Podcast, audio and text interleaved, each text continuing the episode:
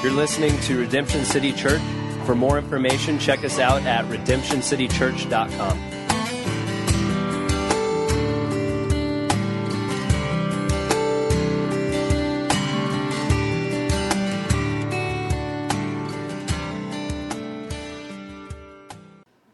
A little while ago, I started a, a mini series called Primary Identity.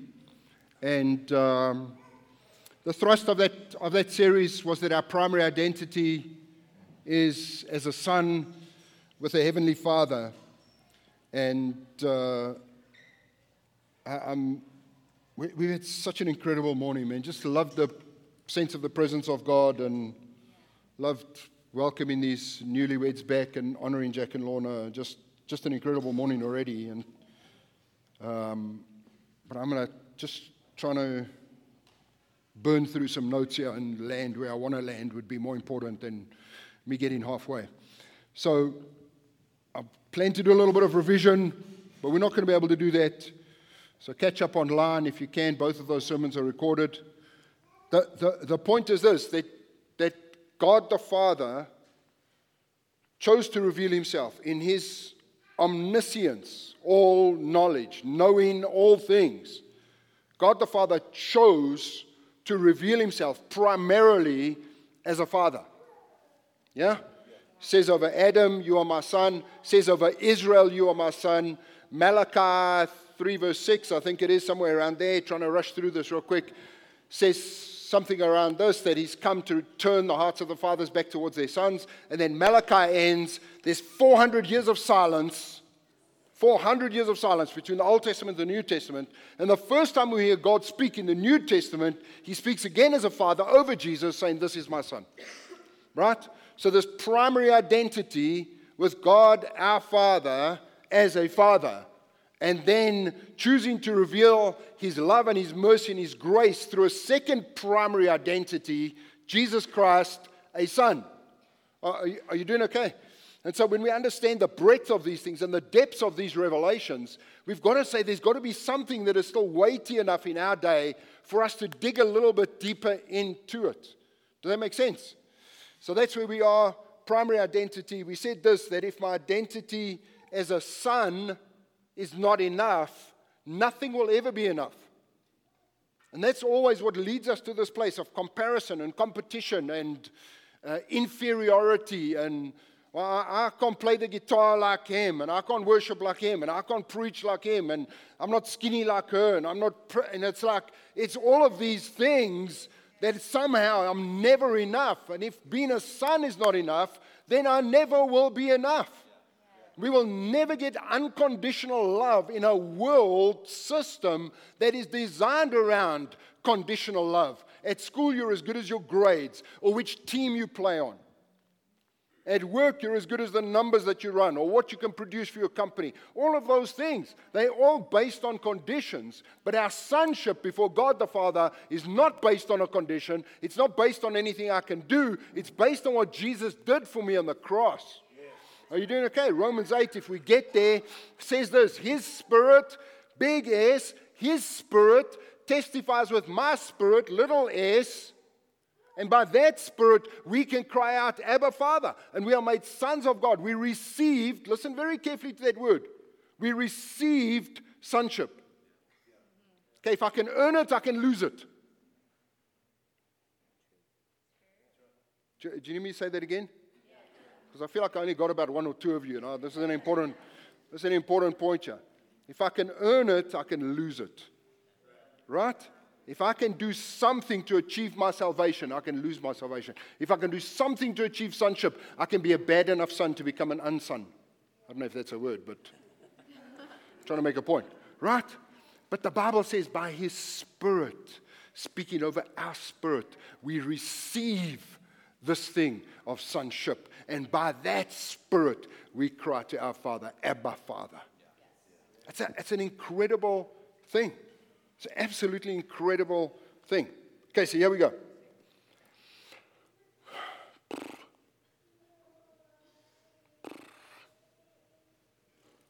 Okay. Okay, we're three pages into my notes. The scripture tells us that there were two main purposes for Jesus to accomplish. The first, absolutely, was to pay the penalty for our sin and to, sure, in, to ensure that we could be forgiven. The second, primary identity for Jesus coming to the earth, or primary reason for Jesus coming to the earth, is to reveal God as our Father and to make it understood that we are members of His family. Jesus makes this statement in John 14 I am the way, the truth, and the life. No one comes to the Father but through me. I am the way, the truth, and the life. No one comes to the Father except through me. If you really knew me, you would know the Father as well. From now on, you do know him and have seen him. His disciples ask him the question, Show us the Father. And in John 14, verse 9, he says this Don't you know me, Philip? Even after I've been amongst you for such a long time. Listen carefully now. Anyone who has seen me has seen the Father. How can you say, Show us the Father? Now, let me tell you, Jesus is breaking something in here, right? He's breaking something in. The disciples must have been absolutely shocked out of their brains when Jesus spoke like this. For this reason, the Bible that the disciples had was the Old Testament. And the Old Testament was very explicit if you see God, you will die. Nobody can see God and live. You see God, you die. And now Jesus is standing in front of them saying, You've seen me, you've seen the Father. They're like, Are we going to die? What is going on here? It's such a revolutionary, such a, a, a flipping over of everything that has been known about how man relates to God. It's a complete reworking, it's a complete revolution of any kind of concept that they had. Up until that point, they related to God on the basis of the old covenant. Do this, do that. Wash this, don't wash that. Wear this, don't wear that. That's how they related to God. And then Jesus comes and he says, Actually, if you've seen me, you've seen the Father. You can know the Father. They related to God as some kind of transcendent, beyond knowledge or beyond human ability to experience. That's how they related to God. And then Jesus comes down, walks amongst them, and says, If you've seen me, you've seen the Father. Flips the script absolutely and completely. Hebrews tells us that Jesus is the exact representation of the Father. Hebrews 1, verse 1. In the past, God spoke to our forefathers through the prophets at many times and in various ways. But in these last days, He has spoken to us by His Son.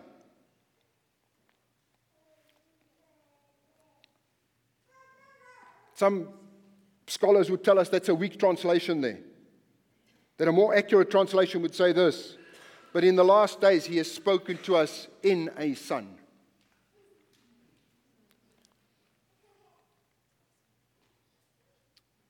whom he appointed heir of all things, and through whom he made the universe. The Son is the radiance of God's glory. The radiance of God's glory.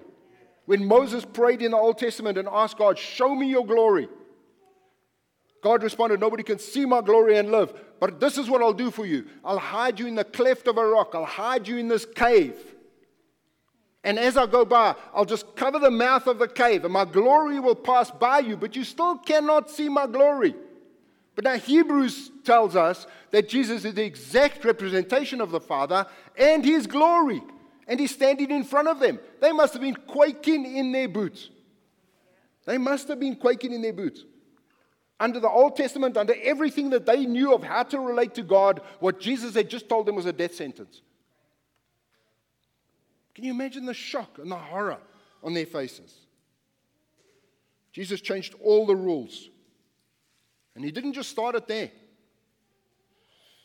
I love that text in, in, in Luke 2 and verse 39 where uh, Mary and Joseph are at the, in Jerusalem, they're at the census, and they leave. And it says they lost Jesus. I lost Blaze one time. We, we, the church that we were at had a, had a campus, and we lived about 30 minutes away from the campus. And uh, Sandy and I took two cars to, to church, and she needed to leave early for something, and she took the rest of the kids and left Blaze with me. And I was about halfway home, and Sandy called and she said, You do have Blaze with you, right?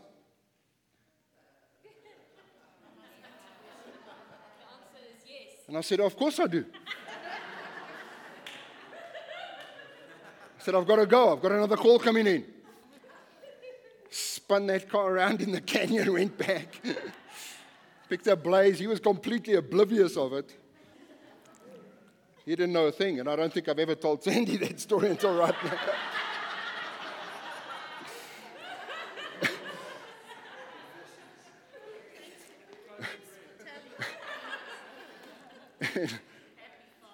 Happy Father's Day. Yeah. Happy Father's Day. Thanks a lot. Fortunately, it is Father's Day. So, but then when they found Jesus, it's interesting. We don't have time to go look at that verse, but you, you've got to look at the language. Mary says to Jesus, Your father and I have been looking for you. So who's she talking about? Joseph, right? But Jesus' answer is, Didn't you know I had to be in my father's house? And right there, at age 12, he's saying, Wait a minute, there's, a, there's going to be a distinction here. And I'm going to change something for how you understand who I am and whose I am. Are you doing okay? Uh, you know, when we, when we adopted two kids, Shanae, who's 25 now, I guess, maybe 25, and she, she was one time, she was crying with Sandy, I want my mom. And my kids are looking at her like, You are holding your mom and crying, I want my mom. What is going on? My, my, our kids were quite a bit younger. And you can imagine the confusion when Jesus tells Joseph, his father, and Mary, I was in my father's house. And Joseph's going, No, you're confused because I'm your father and that's not my house. And so Jesus, from this early age, all through his adulthood, just flips the script and flips the script and flips the script and says, God is not this transcendent being that we cannot know, that we cannot experience. God is our Father. What an incredible truth for us in our day, friends. What an incredible truth for us. Up until that time, the Jews related to God on the basis of what they needed or what they believed he could do for them. If they had a need, they called him Jehovah Jireh, our provider. If they were anxious, they called him Jehovah Shalom, the Lord our peace. If they were afraid, they would call him Jehovah Shammah, the Lord is here. If they needed leadership or direction, they would call him Jehovah Rahi, the Lord is our shepherd.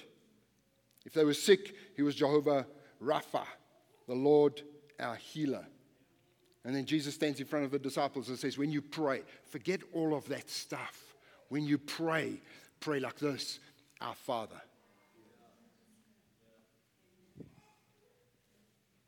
Jesus referred to my Father 53 times, our Father 21 times, and your Father 21 times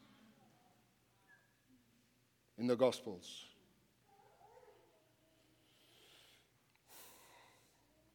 As we go back through Scripture, we see pictures of fathers that show us and tell us and foreshadow what God the Father is going to be like for us. Genesis 22, we see a faithful, faithful, obedient father in Abraham. In Luke 15, we see the gracious, loving, forgiving, waiting father. Jesus comes full of grace and full of truth, representing the Father at every level. So when he's with a woman who's caught in the very act of adultery and dragged out in the street, that probably means she was dragged out in the street naked, caught in the act of adultery, dragged out into the street. And the crowd trying to trap Jesus, trying to say, You know the law, you know she has to be stoned. And Jesus simply bends down and writes something in the sand. And one by one, her accusers drift off. One by one, they disappear. The law is in place. But Jesus is coming and saying there's a different way to relate to God our Father.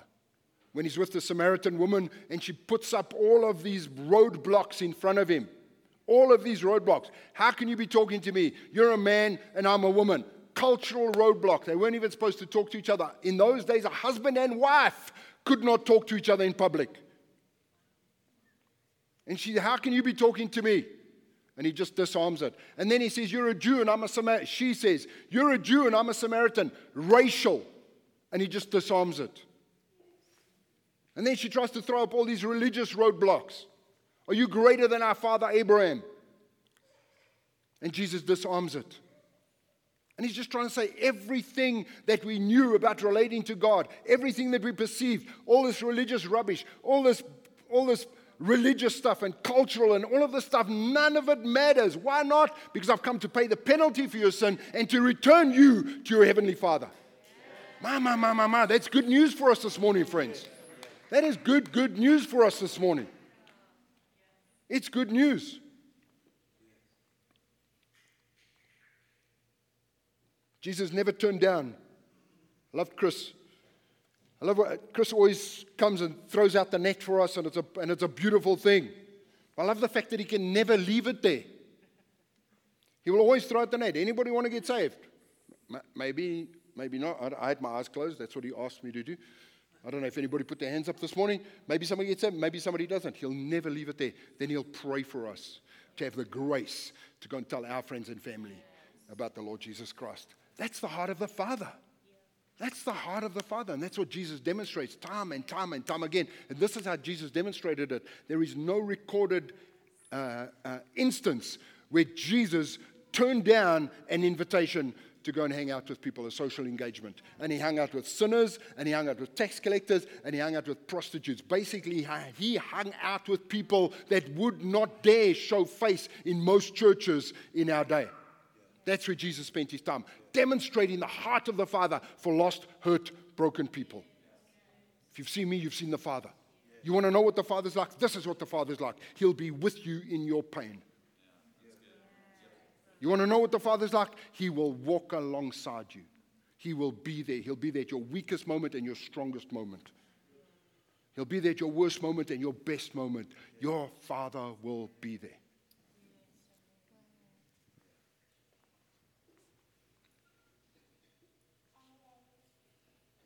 So there's some things that this does for us. Identity, we've spoken about that. I'm going to skip over that for real. Quick, our primary identity is, is as sons of God. The second thing, knowing our Heavenly Father does for us, gives us incredible value. Gives us value. First thing, identity. Second thing, value. It's called the Saul syndrome. Saul was larger than life. The Bible says he stood head and shoulders above anybody else in Israel larger than life. But the Bible also tells us that he was small in his own eyes. Small in his own eyes, of little value in his own eyes. And sometimes we get there. Sometimes we get there by what people say over us, by what people have, how, how we've grown up, the relationship we had with our dad, with our school, uh, with our teachers, whatever it is. And they diminish and diminish and diminish. And sooner or, later we, sooner or later, we start to own that identity. I'll never be enough or I'm this, or I'm that, in a negative sense. We become small in our own eyes. But God the Father speaks incredible value over us. I had a friend of mine led a large church in South Africa, probably a thousand people.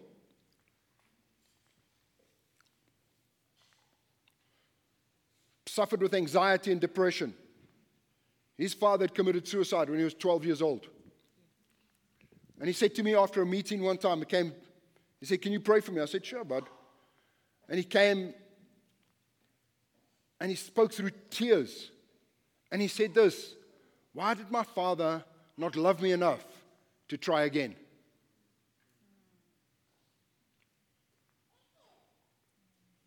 He said, What, what did I do wrong? He was 12 years old when his dad committed suicide. What a burden for a 12 year old to bear. What, what did I do wrong? Why was I not enough?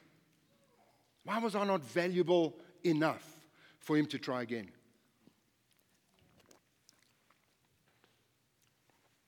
And I was able to speak some of these things over him.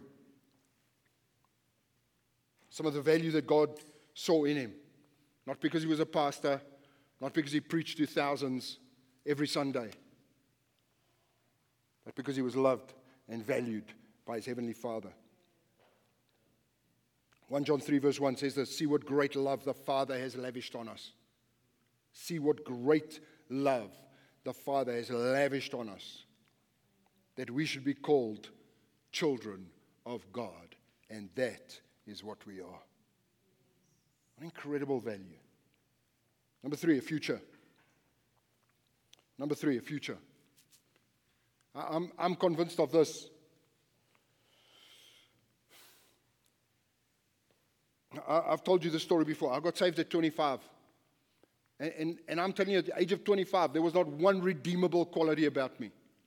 I wasn't kind, I wasn't gentle, I wasn't sober, I, I wasn't anything. There was not one redeemable quality in me. Not one. You often hear people say, if it wasn't for Jesus, we wouldn't be friends. I'm telling you, if it wasn't for Jesus, none of you would ever want to be 100 miles away from. Do you know what I'm saying? But, but, but what does God do?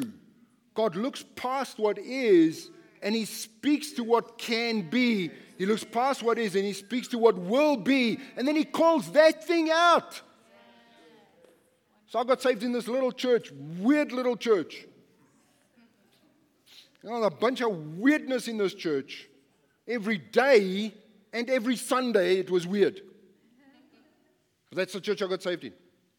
And so this lady comes, this prophetic lady, and she wasn't weird. She was an acknowledged prophet in the nation at the time. And she comes. I've been saved probably about two or three weeks, and I'm sitting kind of with this gentleman sitting here, and she goes like this You, young man. She says, God is going to use you to lead many churches. In fact, you're going to travel to nations with the gospel, and you're going to start many churches. And I'm like, okay, chick, seriously, your antenna's dialed into the wrong station. I'm just trying to find my way to this church every Sunday. And you tell me all this stuff. But what does God do? God sees past that. I've been saved for weeks. Am I still struggling to work some of that stuff out? Absolutely. But God looks past that stuff, sees a future, and calls that future out. If we give our ear to our Heavenly Father, He will tell us about the future. We, have, we don't need to have a fear about the future. We do not need to have a fear about the future. I feel like God's speaking to some of you right there. Just receive that. Just receive. Anxiety, depression, struggle with some of these things, always worried about the future, always worried what's going to happen. Just allow your Father to speak over you now, friends. Just right now. Just receive where you are. Just receive. That's it. That's it. Just allow God to lift that off. Lift that off. Right now. That's it. Some of you are receiving right where you're sitting. That's it. Just receive. Just receive. That's it. More and more. Allow God to speak of your future. Allow God to speak over what He sees in you, what He wants to call out of you. God looks past what is and speaks to what can be and what will be. Speaks over Gideon, a great man of valor, while he's hiding in fear. A great man of valor. Just receive. Just receive.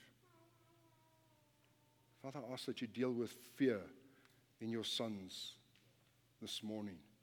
Even now, as I've asked people to receive, some are fearful to receive what you have for them. Would you just come gently by your Spirit, Father? Would you just lift fear? Would you lift fear, Lord? Would you just speak value, Father? Would you speak future? Would you call out identity? Would you just come, as that scripture said, you lavish your love on us, Lord? Just do that now, Father, in Jesus' name. Anxiety and depression to go now in Jesus' name. Anxiety and depression. Fear of what your future is going to look like. Fear for your kids. Fear over your kids.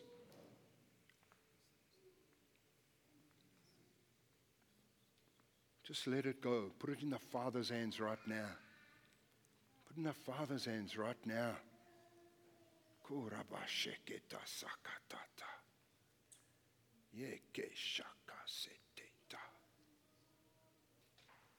The five things I wanted to talk about this morning identity, value, a future, security, and inheritance.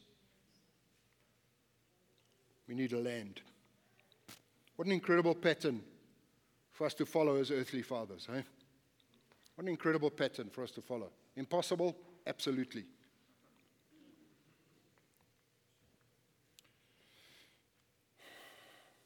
Absolutely. Here's the thing we fostered those two kids in South Africa. Is that, is that a good word in America? We fostered? Is that right? Did I say it all right? Fostered. How did I say it?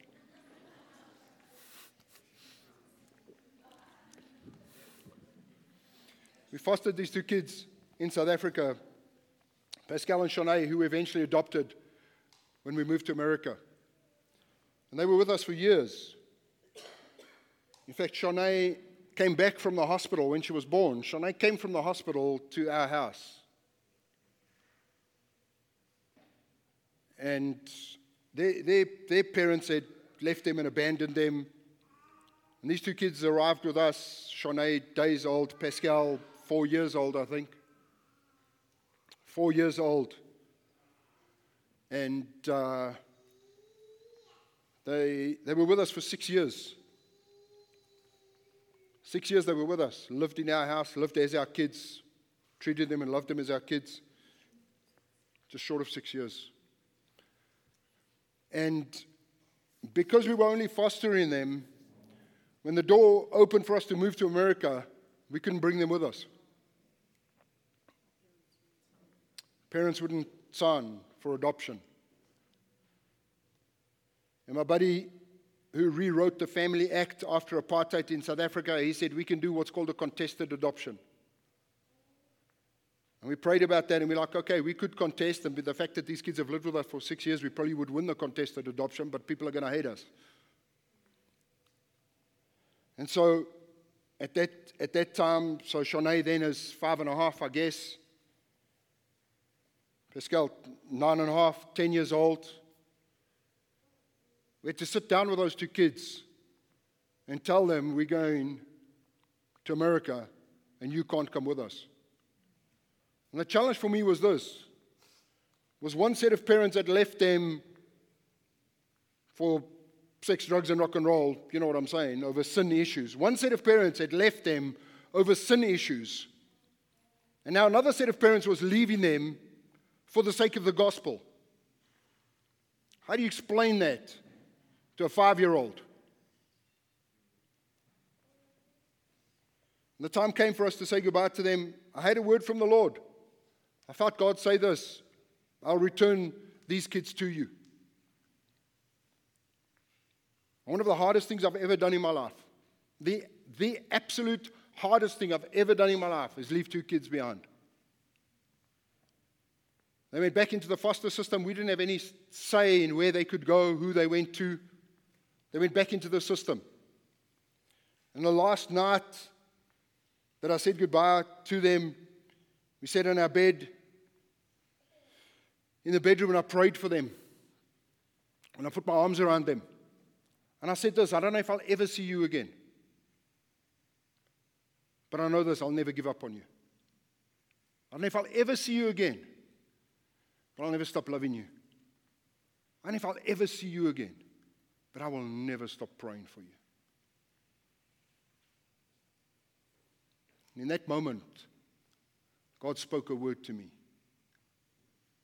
And He said this He said, I'm a better father than you, whether you're in the room or not. And it gave me such a peace. Just the settling in my, in my heart and in my mind that as much as God was my father, I've had many important things happen to me in my life. Marrying this beauty 28 years ago, adopting kids, having two kids, those are important days. But the most important day, the day that defines everything that I am and everything I will be into the future, is the day that I bowed my knee to Jesus Christ and God became my Father. The most important day. How you live that out will tell more about you than anything else. And as I sat there with these kids and they were crying and we were crying, and God said this I am a better father than you, whether you're in the room or not. It settled something in me that God was their father and he would undertake for them.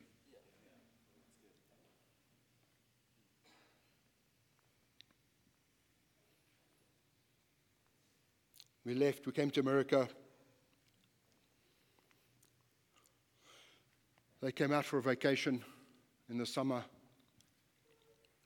And they went back home, and my parents and Sandy's parents were there. When they reconnected with their parents, although they were divorced and split up, that was the first time they reconnected with their parents. And Pascal, my son, got off the aeroplane, hugged everybody, and he said this. He said, I want you to know, I've got a father and mother in America waiting for me. He said, I've got two little brothers, Blue and Blaze, in America waiting for me. And he said to his parents, You need to do what you have to do to get me to America. And so we could have gone through that contested adoption and everybody would have hated us. But that little boy got off the airplane, made that speech, and they called us and said, Would you consider adopting these kids? And we said, Yeah, well, well let's think about it. No, we didn't. We're like, Absolutely. The paperwork started. We flew them back. We were in the process of our green cards application. And I knew this that if I told the lawyer, if I told the lawyer, he would say, Okay, you've got to wait until your green card. You've got to wait until your green card, and then we can do that. And I didn't I knew I could not wait one more minute to be reconciled to my, to my kids. So I said, Bring them. And when they landed, I called the lawyer and I said, Oh, by the way, I've adopted two kids. And he absolutely lost his marbles. Yeah, we got to do this, we got to do that. And I said, Listen, but last time I checked, you weren't doing me any favors. I'm paying you thousands of dollars. Make it work. See, there's no price a father won't pay to be reconciled to his children. There's no price our Father, our Heavenly Father, did not pay to make sure that he could be reconciled with his sons and daughters. Let's stand. I want to be a good father. Believe it's one of my highest callings is to parent these kids. I want to be a good father. And people say stuff to me. TK, you're a good dad. And I always say it's too soon to tell. Because when you see how these kids treat their wives and how they raise their kids, then we can have a conversation about whether I was a good father or not. Until that time, too soon to tell.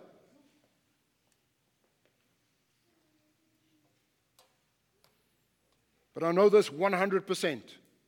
100% with absolute clarity and certainty. I'm not a perfect father.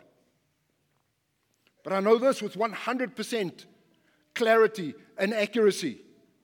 I'm in partnership with a perfect Father. And where I lack, He will make up. And one of my primary functions as a father is not to hold my kids' hands, but to make sure I put their hands in the hands of their Heavenly Father.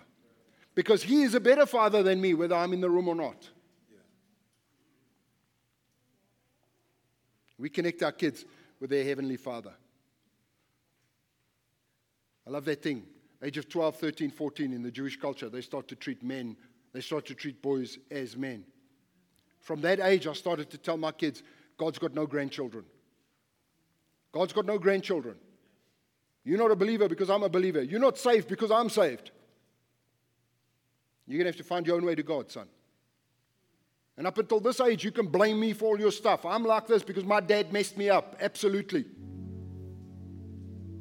But once you get to that age, and once I can put your hand in the hand of your Heavenly Father, you've got to work out your stuff with your Heavenly Father. I'm not a perfect father, but I'm in partnership with a perfect father. I want to encourage message for us on Father's Day. I don't have to be perfect. I'm so glad I don't have to be perfect. I'm so glad perfection is not the goal or the standard. Because Jesus is the goal and the standard. And He said this if you've seen me, you've seen the Father. He is the exact representation of the Father, the exact representation of His glory. Let's point our kids towards Jesus, dads. It's our best thing we can do for them. Point them towards Jesus. Their hand in the hand of their Heavenly Father. Father, I pray for the dads in this room. I pray for courage Father, for courage to not hold on so tight, for courage to let go a little bit, for courage not to control and manipulate and direct too much, but simply to direct towards their Heavenly Father. I pray for courage and anointing and wisdom and grace on the dads in this room.